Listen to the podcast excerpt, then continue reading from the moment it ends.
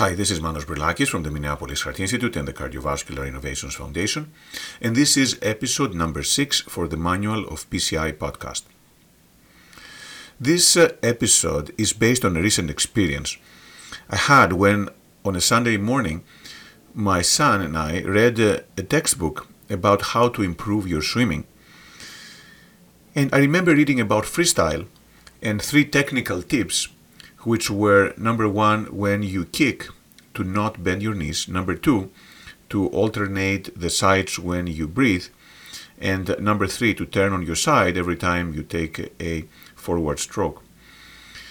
And I do swim fairly regularly. I took some lessons as a kid, but I've always noticed that I was much slower than more experienced swimmers, even though I consider myself to be in good shape and I did try quite hard. So I was curious if technique was the issue, so the next time I was in the pool, I actually tried to apply these principles, and especially the one that I think made a big difference was to keeping the knees straight and not bent. It was amazing that within a few minutes I was actually able to significantly increase my speed just by this small technical detail. Of course, there's a long way to go, and that does not make me a professional swimmer, but still, this uh, small piece of technique really made an important difference on how I swim. How is this relevant for percutaneous coronary intervention? But actually, the question should be how is it not relevant?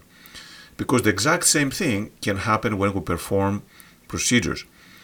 If we do the same thing over and over again in the same way without changing, then at some point this becomes internalized and it becomes the norm.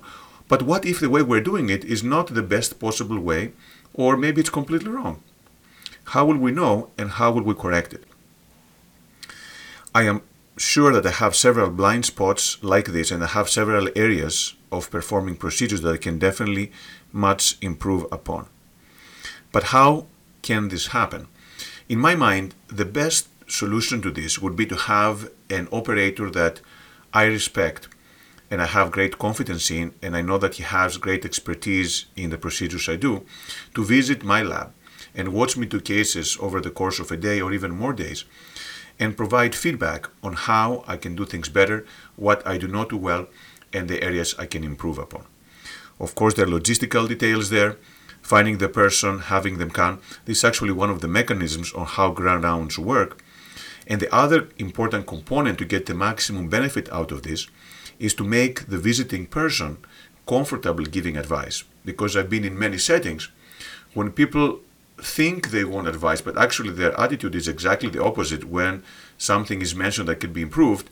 Instead of trying to learn from it, the answer has been trying to justify the current way of doing things.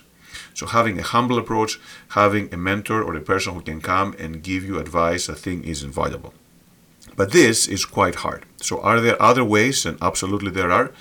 One of them is to watch live cases and see what people do right and what people do wrong and try to implement many of those right things in the daily practice.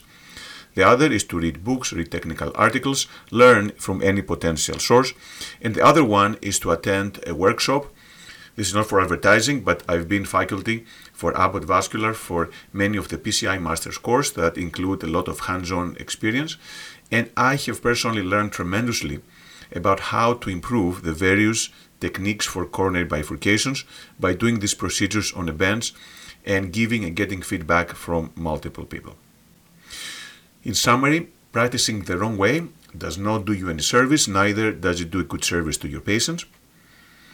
Instead, trying to always to, to improve and getting feedback and implementing that feedback is critical for every operator to get better and as a result the outcomes of the, of the patients to get better as well.